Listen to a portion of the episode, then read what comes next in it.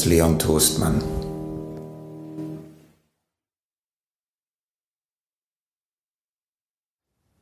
Die Wand von Jean-Paul Sartre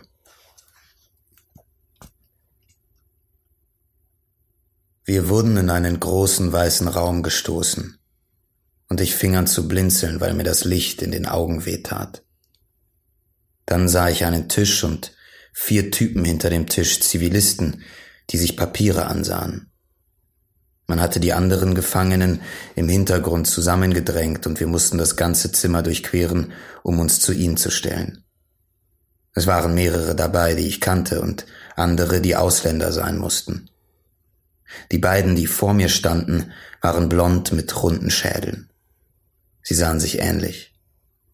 Franzosen, denke ich mir. Der Kleinere zog die ganze Zeit seine Hose hoch. Es war ein nervöser Tick. Es dauerte fast drei Stunden. Ich war abgestumpft und mein Kopf war leer, aber der Raum war gut geheizt und ich fand das eher angenehm. 24 Stunden lang hatten wir nur geschlottert.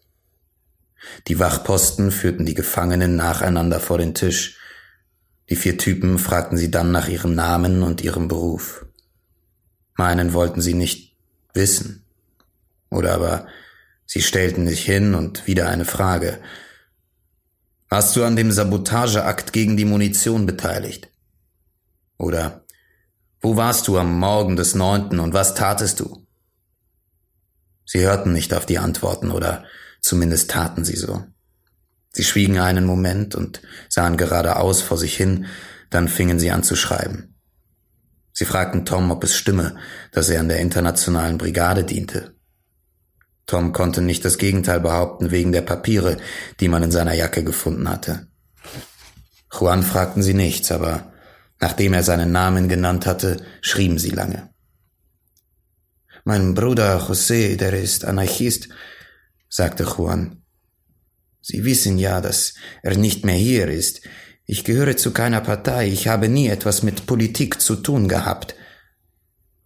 Sie antworteten nicht. Juan sagte weiter, ich habe nichts getan. Ich will nicht für die anderen büßen. Seine Lippen bebten. Ein Wachposten sagte, er solle den Mund halten und führte ihn ab. Ich war dran. Heißen Sie Pablo Ibieta? Ich sagte ja. Der Typ sah in seine Papiere und sagte zu mir, wo ist Ramon Gris?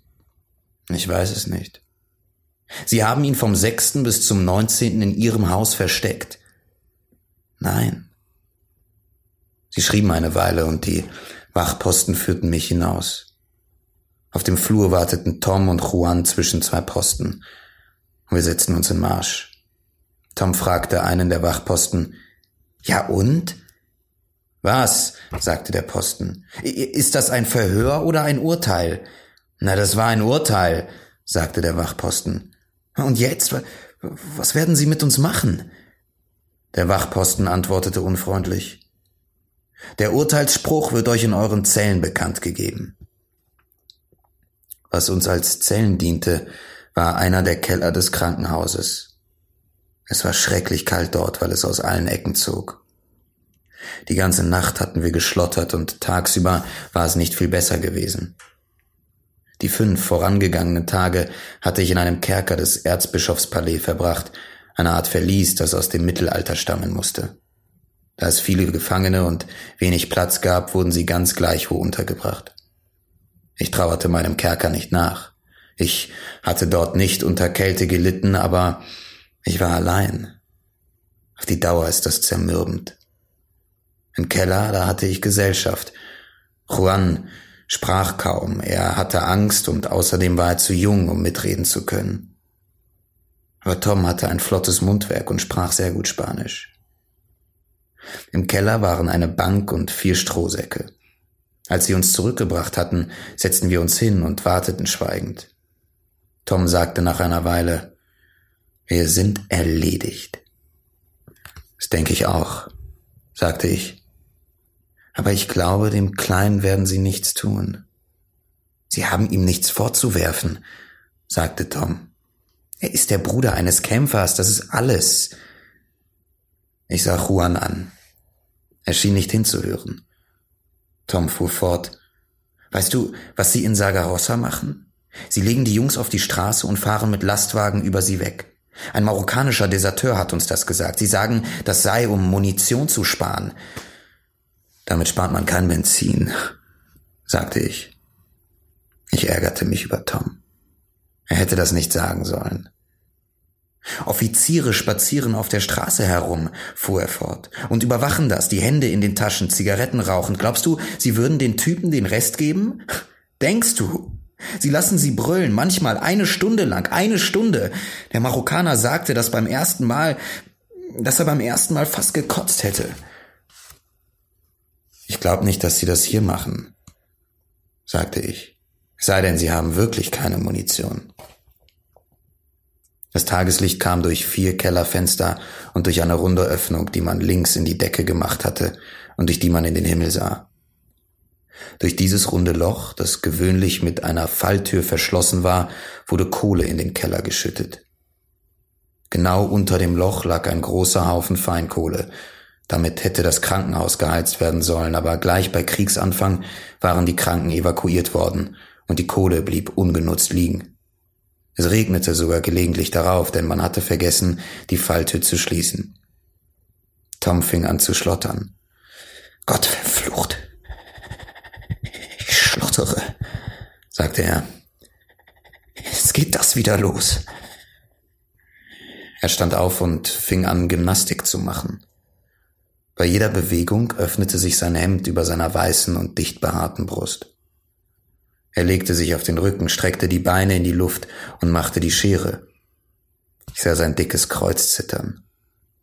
Tom war stämmig, hatte aber zu viel Fett. Ich dachte daran, dass sich bald Gewehrkugeln oder Bajonettspitzen in diese zarte Fleischmasse bohren würden, wie in einen Klumpen Butter. Es wirkte anders auf mich, als wenn er dünn gewesen wäre. Ich fror nicht gerade, aber ich fühlte meine Schultern und meine Arme nicht mehr.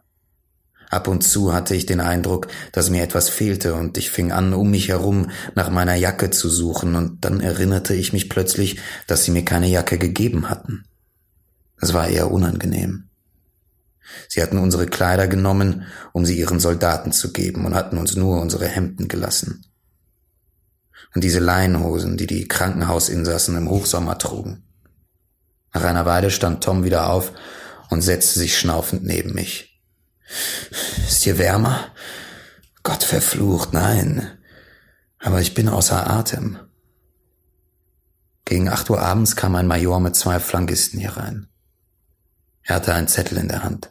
Er fragte den Wachposten, wie heißen diese drei? Steinbock, Ibieta und Mirbal, sagte der Wachposten. Der Major setzte seinen Kneifer auf und schaute in seine Liste. Steinbock, Steinbock, Stein. Ah, hier. Sie sind zum Tode verurteilt. Sie werden morgen früh erschossen. Er schaute noch einmal nach. Die beiden anderen auch, sagte er. Das ist unmöglich, sagte Juan. Ich nicht. Der Major sah ihn erstaunt an. Wie heißen Sie? Juan Mirbal, sagte er. Naja, Ihr Name steht hier, sagte der Major. Sie sind verurteilt. Ich habe nichts getan, sagte Juan. Der Major zuckte die Achseln und wandte sich Tom und mir zu. Sind Sie Basken? Keiner von uns ist Baske. Er wirkte gereizt. Man hat mir gesagt, hier wären drei Basken. Ich werde doch meine Zeit nicht damit vergeuden, denen nachzulaufen. Dann wollen Sie natürlich keinen Priester? Wir antworteten nicht einmal. Er sagte, gleich wird ein belgischer Arzt kommen. Er hat die Erlaubnis, die Nacht mit Ihnen zu verbringen. Er grüßte militärisch und ging hinaus. Was habe ich dir gesagt? sagte Tom. Wir sind dran. Ja, sagte ich. Das mit dem Kleinen ist eine Schweinerei. Ich sagte das, um gerecht zu sein, aber ich mochte den Kleinen nicht. Er hatte ein zu feines Gesicht und die Angst, das Leid hatten es entstellt, sie hatten seine Züge verzerrt. Vor drei Tagen war er ein weichliches Jüngelchen gewesen, das kann einem gefallen, aber jetzt sah er aus wie eine alte Tunte und ich dachte, dass er nie wieder jung würde, selbst wenn man ihn freiließe. Es wäre nicht schlecht gewesen, ihm ein bisschen Mitteil schenken zu können, aber Mitleid ekelt mich an, er, er war mir eher widerlich. Er hatte nichts mehr gesagt, aber er war grau geworden. Sein Gesicht und seine Hände waren grau. Er setzte sich wieder hin und sah mit runden Augen zu Boden. Tom war eine gute Seele. Er wollte ihn am Arm fassen, aber der Kleine verzog das Gesicht und machte sich heftig los. Lass ihn, sagte ich leise. Du siehst doch, dass er gleich anfängt zu heulen. Tom gehorchte widerstrebend. Er hätte den Kleinen gerne getröstet, das hätte ihn beschäftigt und er wäre nicht in Versuchung gekommen, an sich selbst zu denken. Aber das reizte mich. Ich hatte nie an den Tod gedacht, weil die Gelegenheit dazu sich nicht geboten hatte, aber jetzt war die Gelegenheit da und es gab nichts anderes zu tun, als daran zu denken. Hast du welche umgelegt? fragte er mich. Ich antwortete nicht. Er begann mir zu erklären, dass er seit Anfang August sechs umgelegt hatte. Er machte sich die Situation nicht klar und ich merkte genau, dass er sie nie, sich nicht klar machen wollte. Ich selbst war mir ihrer noch nicht voll und ganz bewusst. Ich fragte mich, ob man viel litte. Ich dachte an die Kugeln. Ich stellte mir ihren durch meinen Körper brennenden Hagel vor. All das lag außerhalb der eigentlichen Frage. Aber ich war ruhig. Wir hatten die ganze Nacht, um zu begreifen. Nach einer Weile hörte Tom auf zu reden und ich schaute ihn aus den Augenwinkeln an. Ich sah, dass auch er grau geworden war und dass er elend aussah. Ich sagte mir, es geht los. Es war fast dunkel, ein matter Lichtschimmer drang durch die Kellerfenster und der Kohlehaufen bildete einen dicken Fleck unterm Himmel. Durch das Loch in der Decke sah ich schon einen Stern. Die Nacht würde klar und eiskalt werden. Die Tür ging auf und zwei Wachposten traten ein. Hinter ihnen kam ein blonder Mann herein, der eine hellbraune Uniform trug. Er grüßte uns. Ich bin Arzt, sagte er. Ich habe die Erlaubnis, Ihnen in dieser schmerzlichen Lage beizustehen. Er hatte eine unangenehme und verquirlte Stimme. Ich sagte zu ihm, was wollen Sie hier? Ich stehe Ihnen zur Verfügung. Ich werde mein Möglichstes tun, um Ihnen diese paar Stunden zu erleichtern. Warum sind Sie zu uns gekommen? Es gibt andere, das Krankenhaus ist voll davon. Man hat mich hierher geschickt, antwortete er unbestimmt. Oh, Sie würden gerne rauchen, hm? Fügte er überstürzt hinzu. Ich habe Zigaretten und sogar Zigarren. Er bot uns englische Zigaretten und Puros an, aber wir lehnten ab. Ich sah ihm in die Augen und er schien verlegen. Ich sagte, Sie kommen nicht aus Mitgefühl hierher. Übrigens kenne ich Sie. Ich habe Sie mit Faschisten auf dem Kasernenhof gesehen, an dem Tag, als ich verhaftet wurde. Ich wollte weiterreden, aber plötzlich passierte etwas mit mir, was mich überraschte. Die Anwesenheit dieses Arztes hörte mit einem Schlag auf, mich zu interessieren. Gewöhnlich, wenn ich mit einem Mann aneinander gerate, lasse ich nicht locker. Und doch verging mir die Lust zu sprechen. Ich zuckte die Achseln und wandte die Augen ab. Etwas später hob ich den Kopf. Er beobachtete mich neugierig. Die Wachposten hatten sich auf einen Strohsack gesetzt. Pedro, der große Dünne, drehte Däumchen, der andere schüttelte hin und wieder den Kopf, um nicht einzuschlafen. Möchten Sie Licht? fragte Pedro plötzlich zu dem Arzt. Der andere nickte bejahend. Ich denke, er war ungefähr so intelligent wie ein Holzklotz, aber sicher war er nicht böse. Wenn ich seine großen, kalten blauen Augen ansah, schien er mir vor allem aus Fantasielosigkeit zu sündigen. Pedro ging hinaus und kam mit einer Petroleumlampe zurück, die er auf die Ecke der Bank stellte. Sie gab wenig Licht, aber das war besser als nichts. Am Abend zuvor hatte man uns im Dunkeln gelassen. Ich blickte eine ganze Weile auf den Lichtkreis, den die Lampe an die Decke warf, und war fasziniert. Und dann, plötzlich, war ich wieder ganz wach, der Lichtkreis verlosch und ich fühlte mich von einem ungeheuren Gewicht niedergedrückt. Das war weder der Gedanke an den Tod noch Angst. Es war anonym. Meine Backen glühten und der Schädel tat mir weh. Ich schüttelte mich und sah meine beiden Gefährten an. Tom hatte seinen Kopf in den Händen vergraben. Ich sah nur seinen fetten weißen Nacken. Der kleine Juan war am allerschlechtesten dran. Sein Mund stand offen und seine Nasenflügel bebten. Der Arzt trat zu ihm und legte ihm die Hand auf die Schulter, als wollte er ihn trösten, aber seine Augen blieben eiskalt. Dann sah ich die Hand des Belgiers verstohlen an Juans Arm hinunterwandern bis zum Handgelenk. Juan ließ ihn gleichgültig gewähren. Der Belgier nahm sein Handgelenk mit zerstreuter Miene zwischen drei Finger, gleichzeitig trat er ein bisschen zurück, so dass er mir den Rücken zudrehte. Aber ich beugte mich nach hinten und sah, wie er seine Taschenuhr zog und einen Augenblick darauf blickte, ohne das Handgelenk des Kleinen loszulassen. Nach einer Weile ließ er die leblose Hand wieder fallen und wollte sich an die Wand lehnen. Dann, als fiele ihm plötzlich etwas sehr Wichtiges ein, das er auf der Stelle notieren müsste, holte er ein Heft aus seiner Tasche und schrieb ein paar Zahlen hinein. Das Schwein, dachte ich wütend. Der soll mir bloß nicht den Puls fühlen, komm, ich schlag ihm in seine dreckige Fresse. Er kam nicht, aber ich spürte, dass er mich ansah. Ich hob den Kopf und erwiderte seinen Blick. Er sagte mit unpersönlicher Stimme Finden Sie nicht, dass es hier saukalt ist? Er sah verfroren aus. Er war blaurot. Ich friere nicht, antwortete ich. Er sah mich immer weiter mit hartem Blick an. Plötzlich begriff ich und fasste mit den Händen an mein Gesicht. Ich ich war schweißgebadet. In diesem Keller im tiefsten Winter mitten im Zug schwitzte ich. Ich fuhr mit den Fingern durch die Haare, die von Schweiß verfilzt waren. Gleichzeitig merkte ich, dass mein Hemd feucht war und an meiner Haut klebte. Ich triefte seit mindestens einer Stunde und hatte nichts gespürt.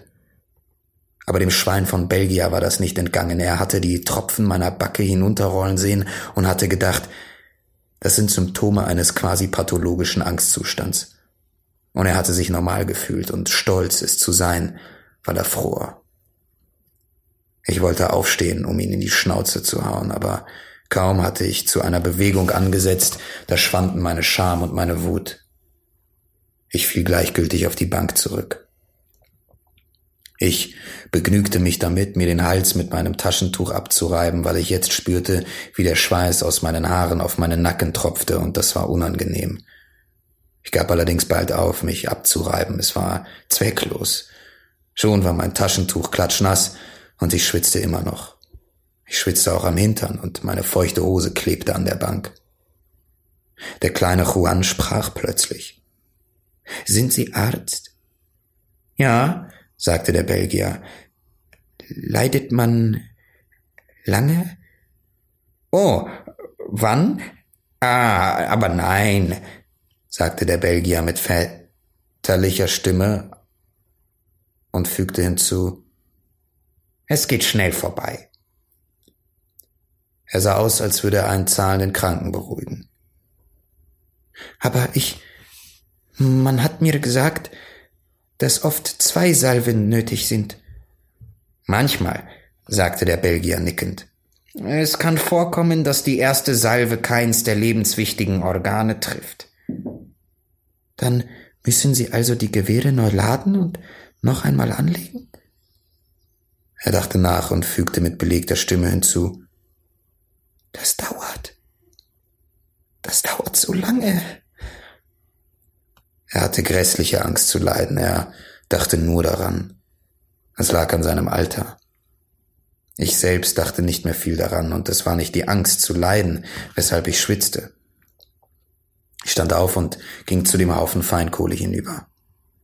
Tom schreckte auf und warf mir einen hasserfüllten Blick zu. Ich ging ihm auf die Nerven, weil meine Schuhe knarrten. Ich fragte mich, ob mein Gesicht genauso fahl war wie seins. Ich sah, dass er ebenfalls schwitzte. Der Himmel war herrlich. Kein Licht drang in diesen dunklen Winkel und ich brauchte nur den Kopf zu heben, um den großen Wagen zu sehen. Aber das war nicht mehr wie vorher. Vorgestern, von meinem Kerker im Erzbischof-Palais aus, konnte ich ein großes Stück Himmel sehen, und jede Tageszeit rief eine andere Erinnerung in mir wach. Am Morgen, wenn der Himmel von einem harten und leichten Blau war, dachte ich an Strände am Atlantik. Mittags sah ich die Sonne und erinnerte mich an eine Bar in Sevilla, wo ich Manzanilla trank und Anchovies und Oliven aß. Nachmittags war ich im Schatten und dachte an den tiefen Schatten, der über der halben Arena liegt, während die andere Hälfte in der Sonne flimmert. Es war wirklich quälend, so die ganze Erde im Himmel gespiegelt zu sehen. Aber jetzt konnte ich, solange ich wollte, hinaufsehen. Der Himmel rief nichts mehr in mir wach. Es war mir lieber. Ich setzte mich wieder neben Tom. Und eine lange Zeit verging.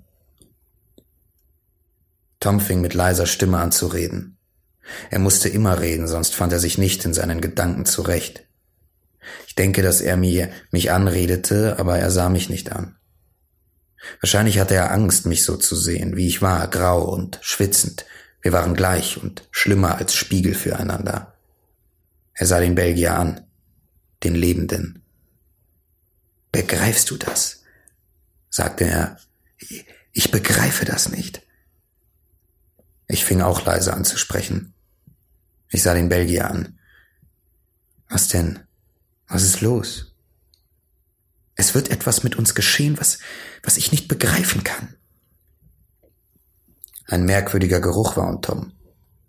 Mir schien, dass ich geruchsempfindlicher war als sonst. Ich, ich feigste. Du wirst bald begreifen. Das ist nicht klar, sagte er eigensinnig. Ich will gerne mutig sein, aber ich müsste zumindest wissen, hör zu, man, man führt uns in den Hof. Die Typen stellen sich in einer Reihe vor uns auf. Ich meine, wie, wie, wie viele werden es sein? Ich weiß nicht. Fünf oder acht oder neun? Mehr nicht? Ja, na schön. Also acht, ja? Acht. Man wird ihnen zurufen. Legt an! Und ich werde die acht Gewehre auf mich gerichtet sehen. Ich denke, ich werde mich an die Wand verziehen wollen. Ich werde mit dem Rücken mit aller Kraft gegen die Wand drücken und die Wand wird nicht nachgeben. Wie im Albtraum. Das, das alles kann ich mir einfach überhaupt nicht, na, ich kann's mir vorstellen. Wenn du wüsstest, wie gut ich mir das vorstellen kann. Na schön, sagte ich. Ich stell's mir auch vor. Es muss saumäßig wehtun. Du weißt, dass sie auf die Augen und den Mund zielen, um einen zu entstellen, fügte er bösartig hinzu. Ich fühle schon die Wunden. Seit einer Stunde habe ich Schmerzen im Kopf und im Hals keine wirklichen Schmerzen, aber es ist schlimmer. Das sind, das sind die Schmerzen, die ich morgen früh spüren werde, aber, aber danach? Ich verstand sehr wohl, was er meinte, aber ich wollte es mir nicht anmerken lassen. Was die Schmerzen anging, so trug auch ich sie an meinen Körper wie eine Vielzahl kleiner Schrammen. Ich konnte mich nicht daran gewöhnen, aber ich war wie er, ich nahm sie nicht wichtig. Danach sagte ich grob, wirst du ins Gras beißen. Er fing an, Selbstgespräche zu führen. Er ließ den Belgier nicht aus den Augen. Der sah nicht so aus, als hörte er zu. Ich wusste, weshalb er hierher gekommen war. Was wir dachten, interessierte ihn nicht. Er war hier, um unsere Körper anzuschauen, Körper, die bei lebendigem Leibe starben. Es ist wie ein Albtraum, sagte Tom. Man will an etwas denken, man hat immerzu den Eindruck, dass es soweit ist, dass man gleich begreifen wird und dann wird es glitschig, entwischt einem und, und ist wieder weg. Ich sag mir, danach gibt es nichts mehr. Aber ich begreife nicht, was das heißt. In, in manchen Momenten bin ich fast so weit und dann, dann ist es wieder weg. Ich beginne wieder an die Schmerzen zu denken, an die Kugeln, an das Knallen. Ich bin Materialist, das schwöre ich dir. Ich, ich werde nicht verrückt, aber, aber da ist etwas, was nicht hinhaut. Ich sehe meine Leiche, das ist nicht schwer, aber ich sehe sie mit meinen Augen. Ich, ich müsste es schaffen zu denken, zu denken, dass ich nichts mehr sehen werde, dass ich nichts mehr hören werde und dass die Welt für die anderen weitergeht. Wir sind nicht dafür geschaffen, das zu denken, Pablo. Das kannst du mir glauben, das, das ist schon vorgekommen, dass ich also eine ganze Nacht gewacht und auf etwas gewartet habe, aber das hier, das ist nicht dasselbe, das wird uns von hinten packen, Pablo, ohne dass wir uns darauf vorbereiten konnten. Halt's Maul, sagte ich zu ihm. Willst du, dass ich einen Beichtvater rufe? Er antwortete nicht. Ich hatte schon gemerkt, dass er dazu neigte, den Propheten zu spielen und mich mit tonloser Stimme Pablo zu nennen. Ich mochte das nicht. Aber anscheinend sind alle Irren so. Ich hatte den unbestimmten Eindruck, dass er nach Urin roch. Im Grunde hatte ich nicht viel Sympathie für Tom, und ich sah nicht ein, warum ich, unter dem Vorwand, dass wir zusammen sterben würden, mehr für ihn hätte empfinden sollen. Es gibt Typen, mit denen das ganz anders gewesen wäre. Mit Ramon Gries zum Beispiel. Aber zwischen Tom und Juan fühlte ich mich allein. Übrigens war mir das lieber. Mit Ramon würde ich womöglich weich werden. Aber ich war schrecklich hart in diesem Moment und ich wollte hart bleiben. Er murmelte weiter zerstreut irgendwelche Wörter. Er redete bestimmt, um sich vom Denken abzuhalten. Er roch durchdringend nach Urin wie eine alte Prostatakranke. Natürlich war ich seiner Meinung, alles, was er sagte, hätte ich auch sagen können. Es ist nicht natürlich zu sterben. Und seitdem ich sterben wollte, erschien mir nichts mehr natürlich, weder dieser Haufen Feinkohle noch die Bank, noch Pedros miese Visage. Bloß, das gefiel mir nicht, dass ich dasselbe dachte wie Tom. Und ich wusste wohl, dass wir die ganze Nacht hindurch, fünf Minuten früher oder später, weiter dasselbe zur selben Zeit denken würden, zur selben Zeit schwitzten oder frösteln würden. Ich sah ihn von der Seite an, und zum ersten Mal kam er mir merkwürdig vor. Er trug seinen Tod auf dem Gesicht. Ich war in meinem Stolz gekränkt. 24 Stunden hindurch hatte ich neben Tom gelebt, hatte ihm zugehört, hatte mit ihm gesprochen und ich wusste, dass wir nichts gemeinsam hatten. Und jetzt? Jetzt glichen wir uns wie Zwillinge, bloß weil wir zusammen krepieren würden. Tom nahm meine Hand ohne mich anzusehen.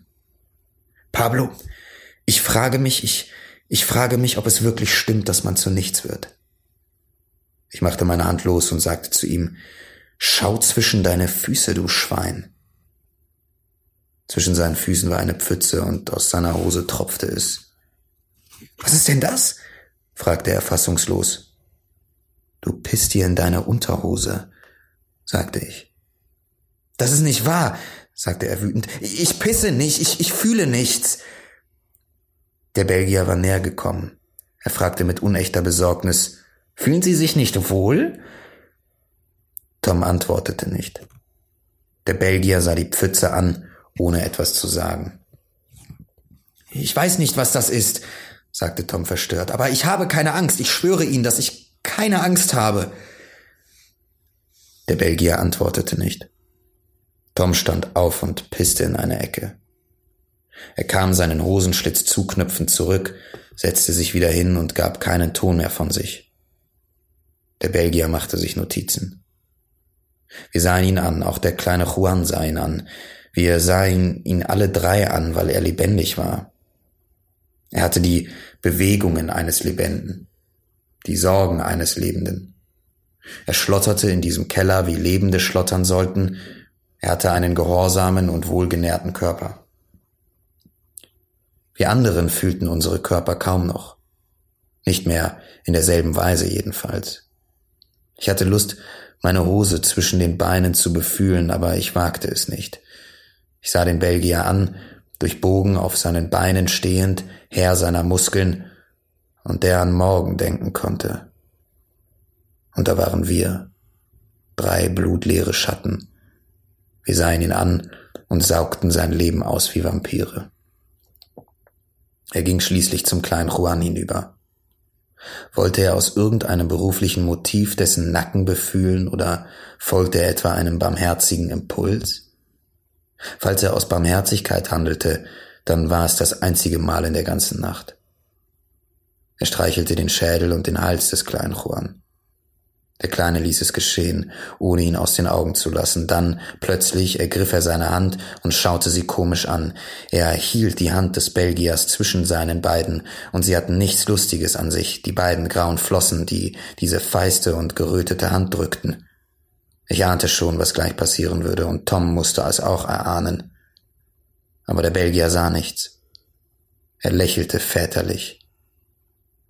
Nach einem Moment hob der Kleine die dicke rote Pfote an seinen Mund und wollte hineinbeißen. Der Belgier machte sich heftig los und wich stolpernd bis an die Wand zurück. Eine Sekunde lang hatte er voller Entsetzen uns angesehen. Er begriff wohl plötzlich, dass wir keine Menschen wie er waren. Ich fing an zu lachen und einer der Wachposten schreckte hoch. Der andere war eingeschlafen, seine weit offenen Augen waren weiß. Ich fühlte mich zugleich erschöpft und überreizt. Ich wollte nicht mehr an das, was im Morgengrauen geschehen würde, an den Tod denken. Es ergab keinen Sinn, ich stieß nur auf Wörter oder auf Leere. Aber sobald ich versuchte, an etwas anderes zu denken, sah ich Gewehrläufer auf mich gerichtet. Ich habe vielleicht zwanzigmal hintereinander meine Hinrichtung erlebt. Einmal habe ich sogar geglaubt, dass es wirklich so weit wäre. Ich war wohl eine Minute eingeschlafen Sie zerrten mich vor die Wand und ich sträubte mich, ich bat sie um Gnade. Ich schreckte aus dem Schlaf auf und sah den Belgier an. Ich hatte Angst, im Schlaf geschrien zu haben. Aber er strich seinen Schnurrbart glatt, er hatte nichts bemerkt. Wenn ich gewollt hätte, ich glaube, ich hätte eine Weile schlafen können. Ich war seit 48 Stunden wach. Ich war am Ende.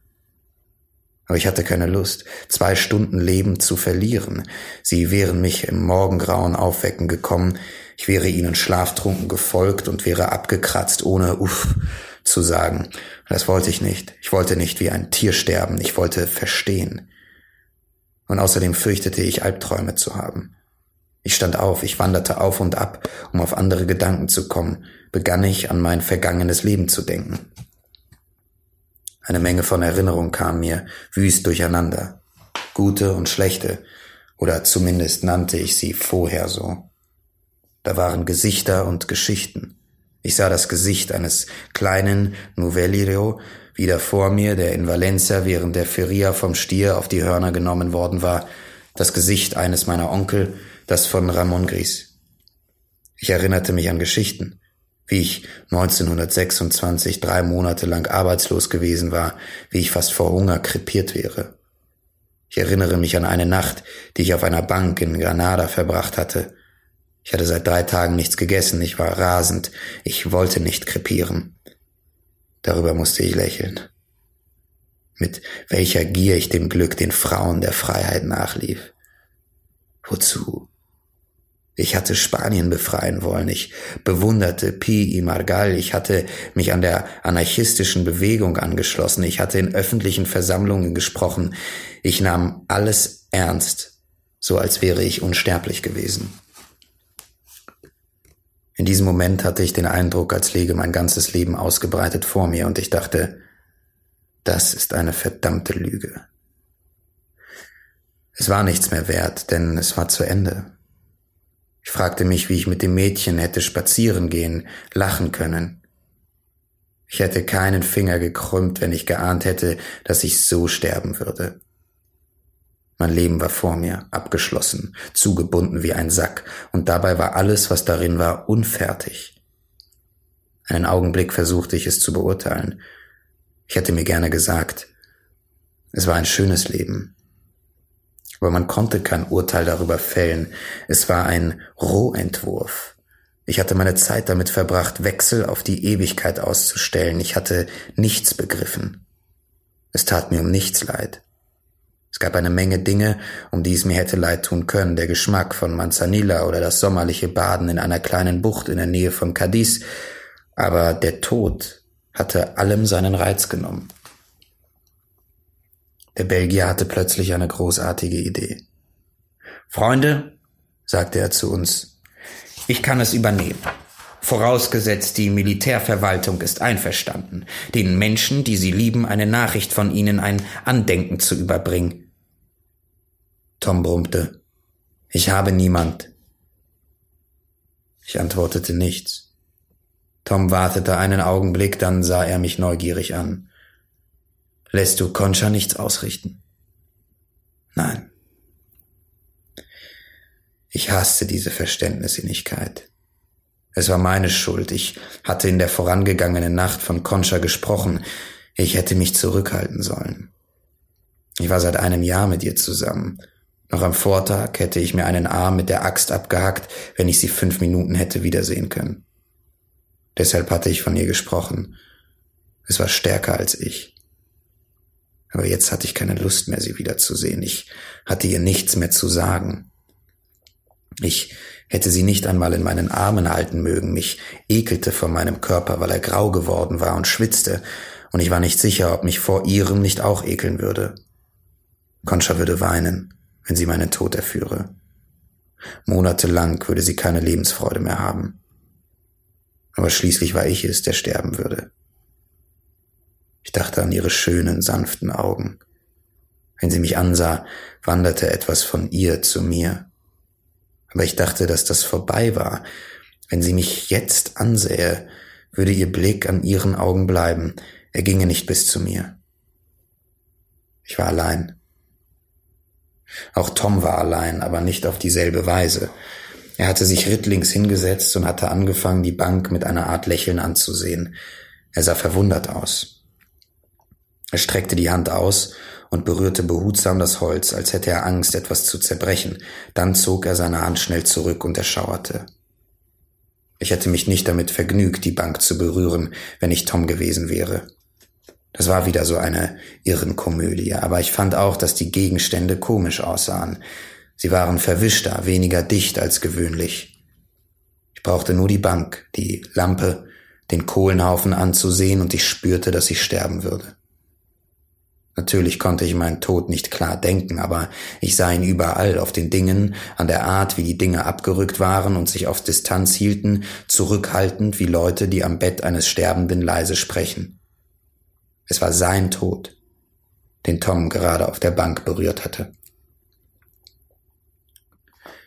Wenn man mir in dem Zustand, in dem ich war, mitgeteilt hätte, dass ich getrost nach Hause gehen könnte, dass man mich am Leben ließe, hätte mich das kalt gelassen.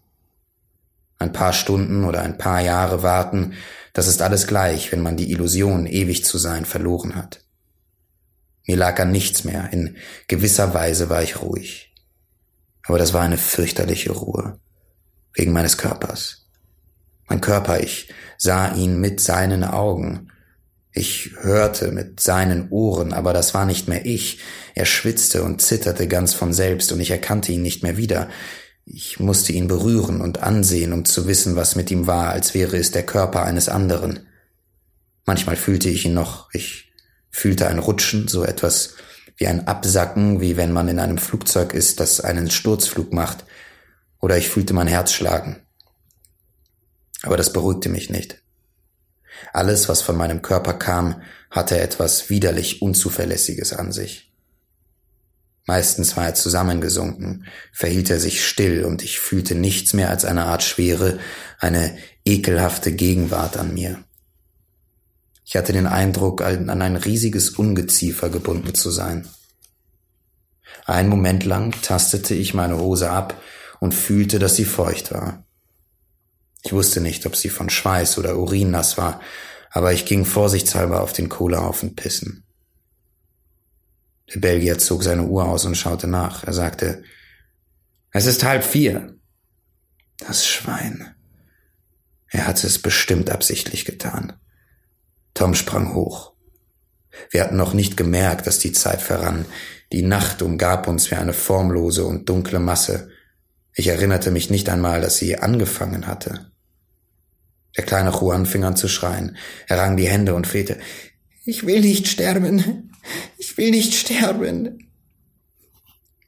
Er lief mit erhobenen Armen durch den ganzen Keller, dann warf er sich auf einen der Strohsäcke und schluchzte.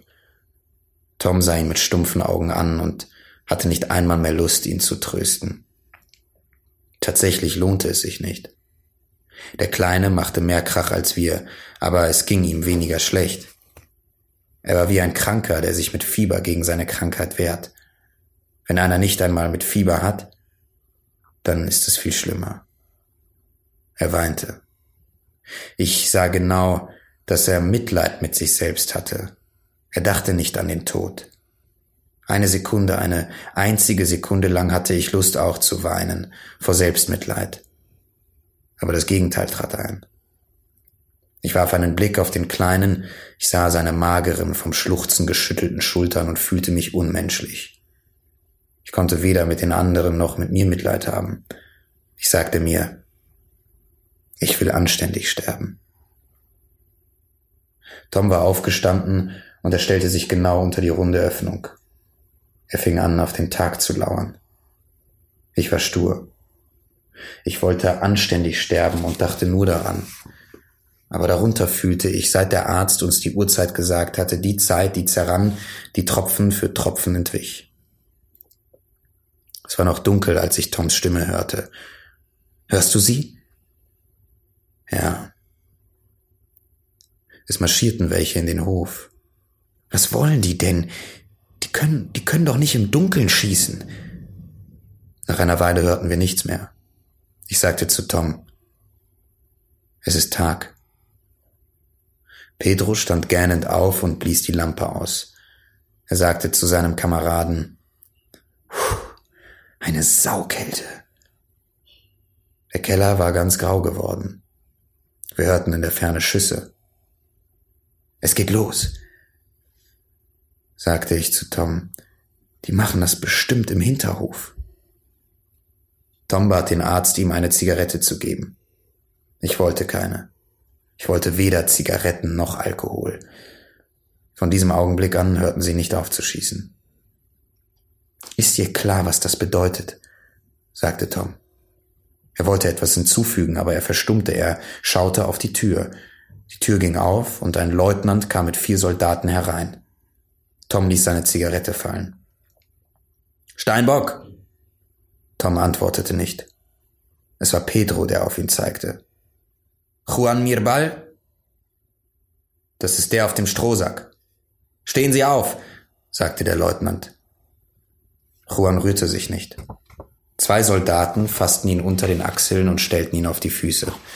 Aber sobald sie ihn freigelassen hatten, fiel er wieder um. Die Soldaten zögerten. Das ist nicht der Erste, dem schlecht wird, sagte der Leutnant. Ihr müsst ihn schon davontragen, ihr zwei, wir werden die da hinten irgendwie, naja, wir werden mit denen zurechtkommen. Er wandte sich Tom zu.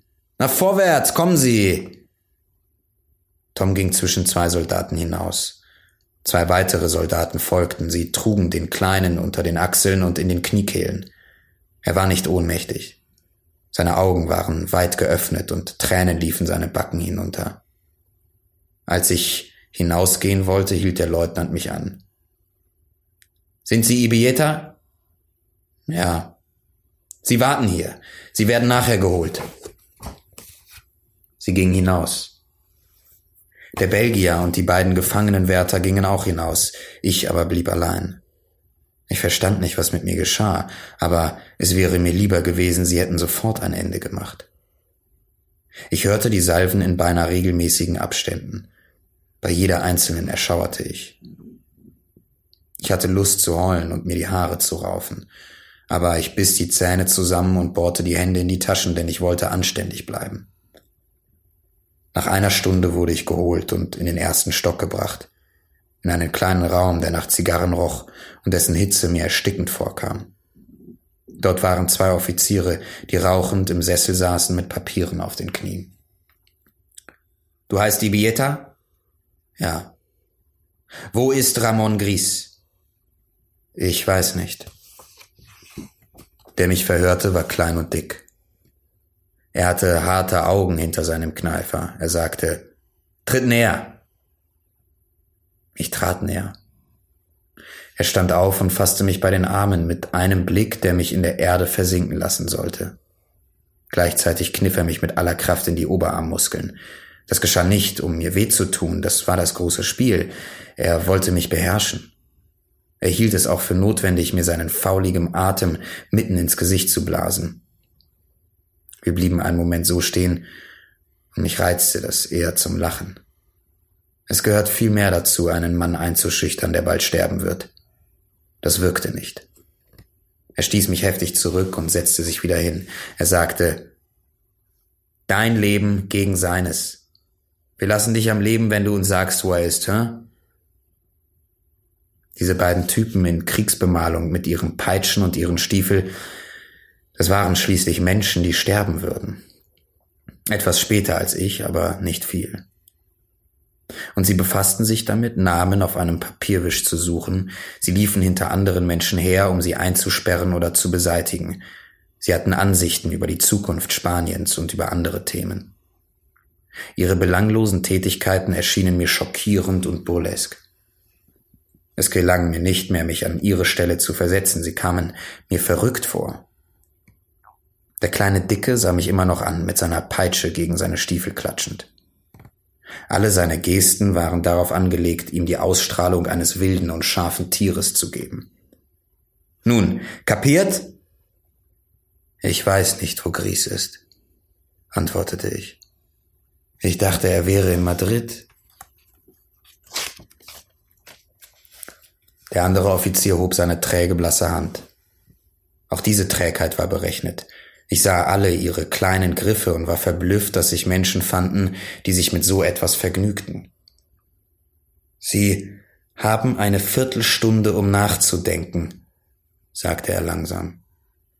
Bringt, ihm in die, bringt ihn in die Wäschekammer. In einer Viertelstunde führt ihr ihn wieder vor. Wenn er sich weiterhin weigert, wird er auf der Stelle erschossen. Sie wussten, was sie taten.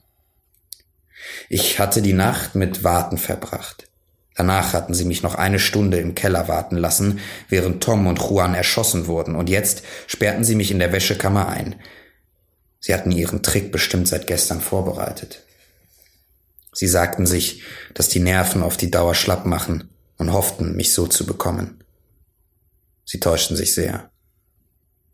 In der Wäschekammer setzte ich mich auf einen Schemel, denn ich fühlte mich sehr schwach und fing an nachzudenken aber nicht über ihren Vorschlag. Natürlich wusste ich, wo Gries war. Er versteckte sich bei seinen Cousins vier Kilometer von der Stadt entfernt. Ich wusste auch, dass ich sein Versteck nicht preisgeben würde, auch wenn sie mich folterten, aber sie sahen nicht so aus, als dächten sie daran.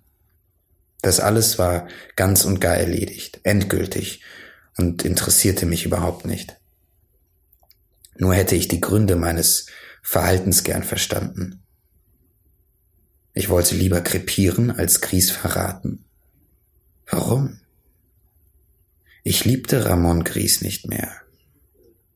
Meine Freundschaft für ihn war kurz vor dem Morgengrauen gestorben, zur gleichen Zeit wie meine Liebe zu Concha, zur gleichen Zeit wie mein Wunsch zu leben. Zweifellos schätzte ich ihn immer noch. Er war ein ganzer Kerl. Aber das war nicht der Grund, weshalb ich bereit war, an seiner Stelle zu sterben. Sein Leben war nicht mehr wert als meins. Kein Leben war etwas wert. Man würde einen Mann an eine Wand stellen und auf ihn schießen, bis er krepierte. Ob ich das war oder Gries oder ein anderer, es war gleich. Ich wusste wohl, dass er für die Sache Spaniens nützlicher war als ich, aber ich scherte mich einen Dreck um Spanien und um die Anarchie. Nichts war mir zu wichtig. Und doch war ich hier, ich konnte meine Haut retten, indem ich Gries verriet, und ich weigerte mich, es zu tun. Ich fand das eher komisch. Es war Sturheit.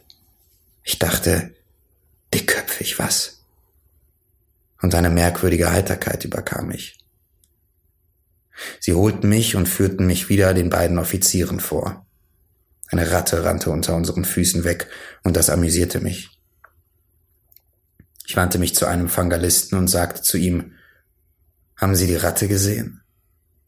Er antwortete nicht. Er war düster, er nahm sich ernst. Ich hatte Lust zu lachen, aber ich hielt an mich, weil ich Angst hatte, wenn ich anfinge, nicht mehr aufhören zu können. Der Phalangist trug einen Schnurrbart. Ich sagte ihm noch, du musst seinen Schnurrbart stutzen, Dummkopf. Ich fand es komisch, dass die Haare von ihm zu seinen Lebzeiten sein Gesicht überwuchen.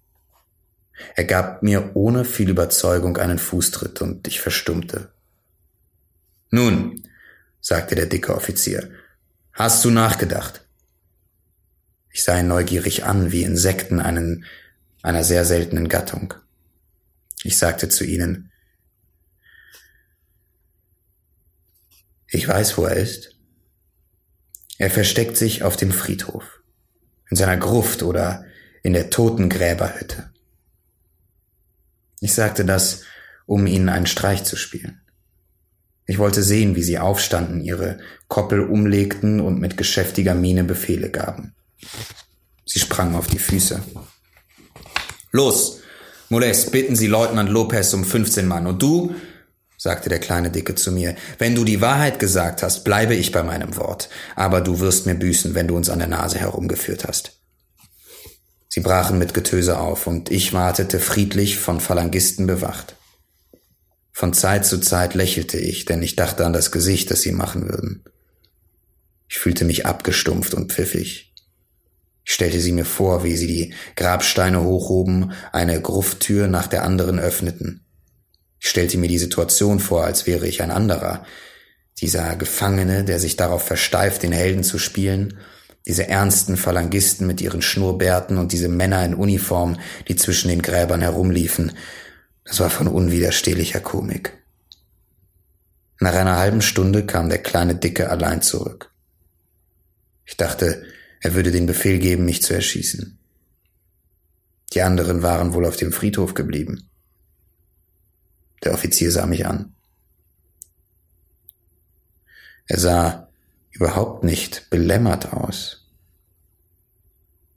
Bringt ihn in den großen Hof zu den anderen, sagte er. Nach Beendigung der militärischen Operation soll ein ordentliches Gericht über sein Schicksal entscheiden.